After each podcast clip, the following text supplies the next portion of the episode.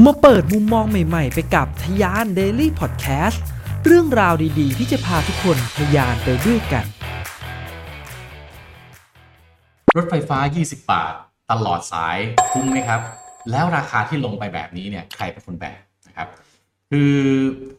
ถ้าเทียบราคาของรถไฟฟ้าแล้วเนี่ยนะครับ หลายคนก็คงอาจจะบอกว่าถ้าเทียบกับ ราคารถไฟฟ้าไปเทียบต่างประเทศไปเทียบกันตรงๆไม่ได้ มันต้องเอามาเทียบกับค่าแรงด้วยนะครับ ค่าแรงขั้นต่ำประเทศไทยอยู่ที่ 350 บาท เต็มที่ 400 นะครับ ค่าโดยสารรถไฟฟ้าเนี่ยนะครับ40 บาท 50 บาทไปกับวันหนึ่งเนี่ยมีเป็นร้อยนะครับ มันก็ดูไม่สมเหตุสมผล ทีนี้ TDRI เนี่ยเขาบอกว่าจริง ๆ แล้วเนี่ยค่าโดยสารรถไฟฟ้าของไทยเนี่ยนะครับ ถ้าเปรียบเทียบเอาค่าแรงนะครับไปเปรียบเทียบกับค่าโดยสารรถไฟฟ้าเนี่ย เปรียบเทียบกับสิงคโปร์แล้วก็ฮ่องกงแล้วเนี่ยเขาบอกว่าจริงๆแล้วเนี่ยเราไม่ได้แพงกว่ามากนะครับ แต่ก็อยู่ที่มุมมองนะฮะคือถ้าเกิดว่าไม่ได้แพงกว่ามากแต่ว่านะฮะทำงานทั้งวันจ่ายค่ารถไฟฟ้าคิดเป็นสัดส่วนตั้ง 30%นะฮะ ของค่าแรงที่ได้เนี่ยมันก็พูดลำบากเหมือนกัน แต่เขาบอกว่าถ้าไปเทียบกับประเทศจีนเนี่ยอาจจะเทียบไม่ได้นะครับเพราะว่ารัฐบาลจีนเนี่ยสนับสนุนระบบรถไฟฟ้าของประเทศตัวเองด้วยเงินจำนวนมหาศาลมากๆ เพราะฉะนั้นถ้าไปเห็นที่จีน ผมไปขึ้นรถไฟฟ้าที่จีนเนี่ยต้องบอกว่าถูกจน Amazing เรียกว่าใครๆก็ขึ้นได้นะซึ่งก็ต้องถือว่าเป็นนโยบายที่น่าสนใจมากของรัฐบาลจีน คือเขาต้องการให้ประชาชนเนี่ยหันมาใช้บริการสาธารณะ เพราะว่าประเทศจีนเนี่ยถ้าไปเมืองหลักๆนะครับลดการรถติดเมืองไทยเนี่ย นะฮะเราว่าประสาทกินแล้วนะครับไปเจอ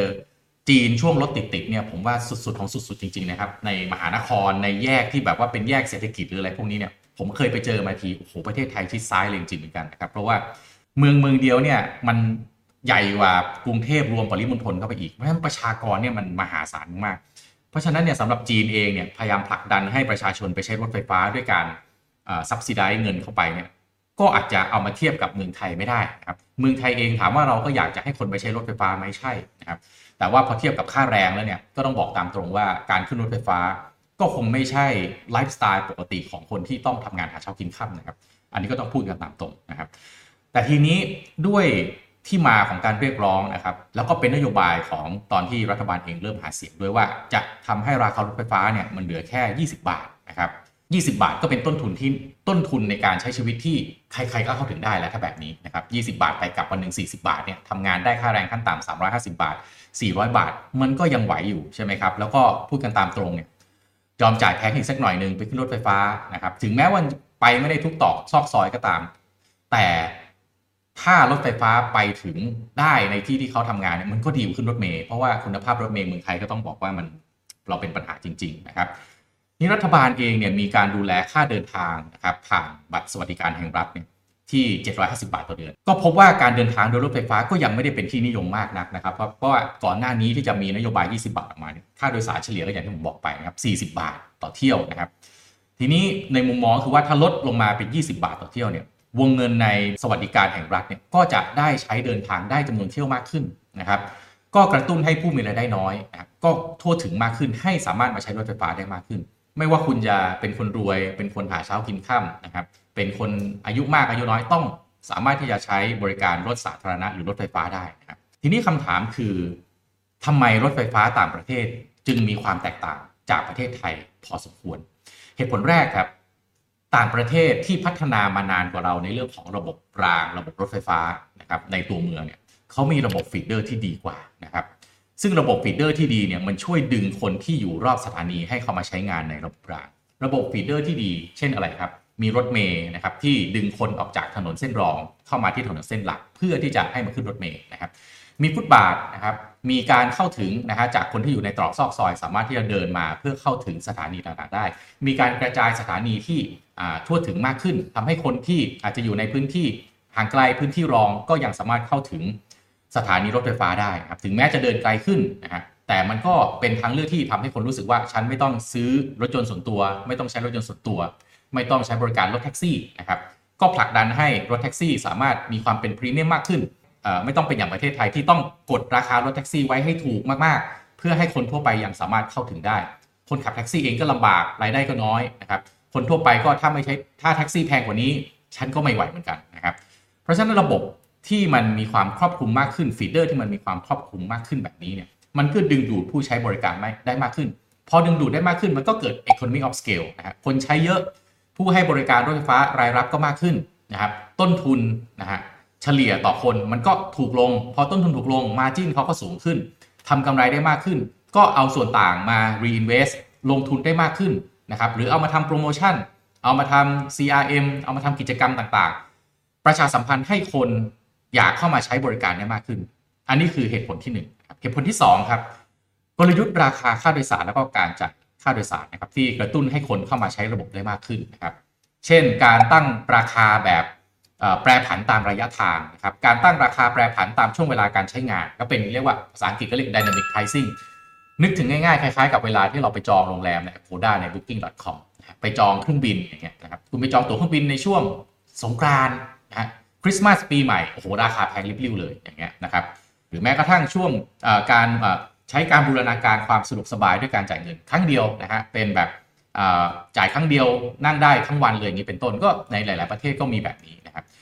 เมื่อเดินทางจากจุดหมายหนึ่งไปยังจุดหมายหนึ่งได้โดย ไม่ต้องคำนึงถึงให้ผู้บริให้บริการที่แตกต่างกัน ยกตัวอย่างเลยครับอย่างในญี่ปุ่นนะฮะถ้าใครเคยใช้ JR Pass อย่างเงี้ยครับเดินทะลุเลยเขาเรียกตั๋วเบ่งนะฮะเดินไปชูบัตรแบบนี้ไปได้หมด จริง ๆ แล้วถ้าพูดก็พูดเนี่ย ในต่างประเทศนะฮะที่มีระบบรถไฟฟ้านะครับสาธารณะที่ดีเนี่ยเราไม่รู้สึกเลยว่าจริง ๆ แล้วเนี่ยเขามีผู้ให้บริการที่แตกต่างกัน แต่เมืองไทยเราเนี่ยรู้สึกได้ชัดเจนเลย เพราะว่าเวลาที่มันจะต้องขึ้นรถสายที่ผู้บริการผู้ให้บริการที่แตกต่างกัน คุณจะต้องซื้อตั๋วใหม่ ซึ่งอันนี้มันก็เป็นอะไรที่ไปเพิ่มหน้าที่ให้ผู้ให้ไปให้ผู้ใช้บริการ ซึ่งจริงมันไม่ใช่เรื่องที่จำเป็น อมันยุ่งยากลำบากมากขึ้น ต้องเปลี่ยนสถานีต้องซื้อตั๋วอย่างนี้เป็นต้น ราคาก็แพงขึ้น เพราะมันมีค่าแรกเข้านะครับเหตุผลที่3นะครับก็คือการหารายได้อื่นๆ นอกเหนือจากค่าโดยสารนะครับอันนี้ที่เราเห็นก็จริง ๆ แล้วผู้ให้บริการที่ประเทศไทยเราเองก็พยายามหารายได้อื่น ๆด้วย แล้วก็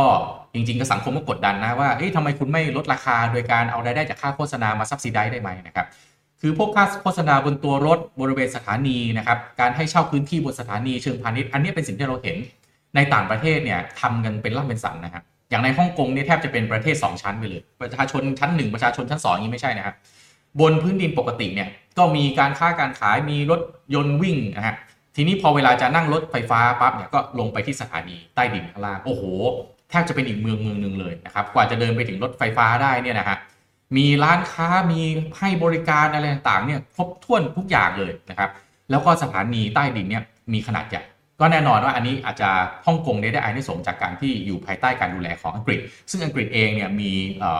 องค์ความรู้ในเรื่องการจัดการเรื่องระบบรถไฟฟ้าที่ค่อนข้างดีนะครับแล้วก็การจัดการเรื่องการหารายได้นะครับคือมันไม่ใช่แค่ว่าพาคนจากจุด A ไปจุด B แต่รายได้เนี่ยมันจะต้องทำให้ผู้ให้บริการเนี่ยสามารถอยู่อยู่ได้ด้วยตัวเองด้วย ไม่ใช่ต้องให้รัฐบาลเนี่ยมาเป็นคนซับซิไดนะครับหรืออย่างหนึ่งก็คือการใส่ลูกเล่นทางการตลาดที่มีเอกลักษณ์เข้าไปนะครับ อย่างที่ญี่ปุ่นเนี่ยก็จะมีทางรถไฟสายโรแมนติกนะครับการตกแต่งรูปลักษณ์ภายนอก มีคู่มามงบ้าง อันนี้ก็ตามสัญลักษณ์ของแต่ละเมืองนะครับหรือแต่ละสถานี ก็อันเนี้ยลงทุนไม่เยอะนะครับแต่ว่าสร้างเอกลักษณ์ได้ทำให้คนรู้สึกเชื่อมโยงได้นะครับซึ่งทั้งหมดทั้งมวลเนี้ยมันก็คือเชื่อมโยงไปสู่การที่ทำให้ระบบขนส่งมวลชน แบบนี้เนี่ยหารายได้ได้มากขึ้น เชื่อมโยงกับประชาชนได้มากขึ้น ดึงให้ลูกค้าเข้ามาใช้ได้มากขึ้น สุดท้ายก็คือวินวินวินวินแรกก็คือ ตัวประชาชนคนทั่วไปที่แทนที่จะต้องไปแย่งกันใช้พื้นที่บนถนนใช่ไหมครับขับรถคันเดียวออกมาหนึ่งคนนั่งเนี่ยกลายเป็นว่าระบบรางเนี่ยคนสามารถขนคนได้เป็นล้านล้านคนอย่างเงี้ยเป็นต้นนะครับวินที่2เนี่ยก็คือตัวผู้ให้บริการเองอะมีรายได้ที่มากขึ้นใช่ไหมครับวินที่ 3 ก็คือสังคมเนี่ยนะฮะมันก็ยั่งยืนมากขึ้นแข็งแรงมากขึ้นนะครับทีนี้ถ้าค่าบริการรถไฟฟ้าเหลือ 20 บาทเนี่ยเรา เราจะมองเรื่องนี้อย่างไรแน่นอนเป็นผลดีมากกว่านะครับถ้าราคา 20 บาทมีผลดีมากมายสำหรับผู้ใช้บริการแน่นอนสำหรับประเทศเองก็ลดค่าใช้จ่ายในการเดินทางนะครับของประชาชน ประชาชนก็มีเงินเอามาจับจ่ายใช้สอยนะครับที่สำคัญลดมลพิษทางอากาศด้วยนะครับถึงแม้ว่ารถไฟฟ้ามันจะขายได้มากขึ้น แต่ก็ต้องยอมรับว่ารถที่ขับอยู่บนถนนเนี่ยก็เป็นรถที่ใช้น้ำมันซะเป็นส่วนใหญ่นะครับแต่ว่าการทำให้รถไฟฟ้าราคา 20 บาทตลอดสายมันก็ยังมีอุปสรรคมากมายนะครับ เงินลงทุนเนี่ยจำนวนมหาศาลนะครับ แล้วก็ต้องมีการบริหารจัดการที่ดีนะครับ เพราะว่าสุดท้ายแล้วเนี่ยก็คงไม่สามารถที่จะใช้เงินของรัฐเนี่ยไปอุดหนุนได้ตลอดการนะครับ สุดท้ายมูลค่าตรงนี้มันก็ต้องเหวี่ยงกลับไม่ทางใดก็ทางหนึ่ง จะเหวี่ยงกลับไปที่ผู้ให้บริการที่ต้องหารายได้ของตัวเอง แล้วก็อยู่ดีๆ ไม่ใช่ดีดราคาจาก 20 บาท แล้วกลับไปเป็นเท่าเดิมเลย 40-50 บาทขึ้นมา 2 เท่าแบบนั้นก็คือร้องจ้ากันทั้งประเทศแน่นอนใช่ไหมครับ แต่ว่าจะให้รัฐบาลซับซิดีตลอดไปมันก็จะเป็นคำถามเหมือนกันว่า แล้วเงินเนี่ยทำไมภาษีจะต้องเอามาให้คนกรุงเทพอย่างเดียว หรือคนกรุงเทพบวกปริมณฑลใช่ไหมครับแล้วคนต่างจังหวัดล่ะนะครับเงินภาษีเขาก็จ่ายเหมือนกัน แต่เขาไม่ได้ใช้บริการหรือเปล่านะครับหรือสุดท้ายจะให้ประชาชนเรียกร้องให้ประชาชนเข้ามาใช้กันมาก ๆ เองก็ตามเนี่ยนะครับรัฐบาลเองก็ยังต้องลงทุนมหาศาลอยู่ในเรื่องของการสร้างโครงสร้างพื้นฐานแบบนี้นะครับกว่าจะสร้างหนึ่งสายเนี่ยใช้เวลาหลายปีนะครับ ทีนี้สร้างมาลงทุนเป็นหมื่นล้าน อย่างเช่นสายสีส้มเนี่ยกำลังจะเปิดให้บริการเนี่ยใช้เงินลงทุนเนี่ยเป็นแสนล้านนะครับมาเก็บค่าบริการ 20 บาทเนี่ยดีไหมในด้านของผู้ให้ผู้ใช้บริการเนี่ยดีแน่นอน แต่ต้องตั้งคำถามว่าแล้วมันยั่งยืนไหมนะครับ 20 บาทไปเรื่อยๆไปเรื่อยๆเนี่ยคนใช้งานเนี่ยสุดท้ายมันทำให้คุ้มทุนหรือเปล่า เพราะถ้าไม่คุ้มทุนมันจะเกิดอะไรขึ้นครับ สิ่งที่น่ากลัว เอกชนจะไม่กล้าเข้ามาลงทุน พอไม่กล้าเข้ามาลงทุน การขยายโครงสร้างพื้นฐานแบบเนี้ย ที่มันควรจะเป็นเรื่องพื้นฐานที่ประเทศไหนๆเขาก็มีกัน ก็จะยิ่งช้าลง เพราะฉะนั้นมองอีกแง่หนึ่งนะครับ 20 บาทดีไหมมันอาจจะดีก็จริง แต่มันดีวันนี้ แต่ไม่ดีกับวันหน้าหรือเปล่า ทั้งหมดทั้งมวลนี่คือสิ่งที่เราต้องเอามาพิจารณาร่วมกันครับ ว่า 20 บาทเป็น 20 บาทที่แข็งแรงหรือไม่ หรือเป็น 20 บาทที่เหมือนเราไปถอนเอาเงินในอนาคตน่ะแล้วไม่ได้มีกลไกที่มันแข็งแรงมากพอ บางคนอาจจะบอกว่าคนที่เขาไม่มีจะกินเนี่ยเขาคิดถึงอนาคตไกลขนาดนั้นไม่ได้หรอก ใช่ครับ อันนั้นไม่ใช่หน้าที่เขาแล้วครับ หน้าที่นี้เป็นหน้าที่ของคนที่จะต้องคิดคำนวณให้ดีว่า 20 บาทนี้ใช้เงินจากไหนนะครับไม่ใช่ว่าให้ประชาชนวันนี้ได้สิทธิพิเศษ แต่ประชาชนในอนาคตเป็นคนที่จะต้องแบกรับ การขยายตัวของสายรถไฟฟ้าต่างๆ ต้องช้าลงผู้ให้บริการมีความหวั่นไหวมีความไม่แน่ใจมากขึ้นในการที่จะลงทุนอย่างนี้เป็นต้น นอกจากนี้อีกอย่างนึงที่จะต้องไปตอบคำถามให้ได้ด้วยครับว่า การบริหารจัดการที่ผ่านมาเนี่ย มันแข็งแรงและดีมากพอไหม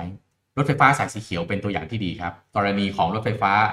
BTSC แล้วก็กรุงเทพมหานครที่มีหนี้กันอยู่ว่ากันเป็นแสนล้านนะครับ ก็มีหนี้จากระบบโครงสร้าง มีหนี้จากระบบการให้เดินรถการให้บริการเดินรถฟรีมาหลายปี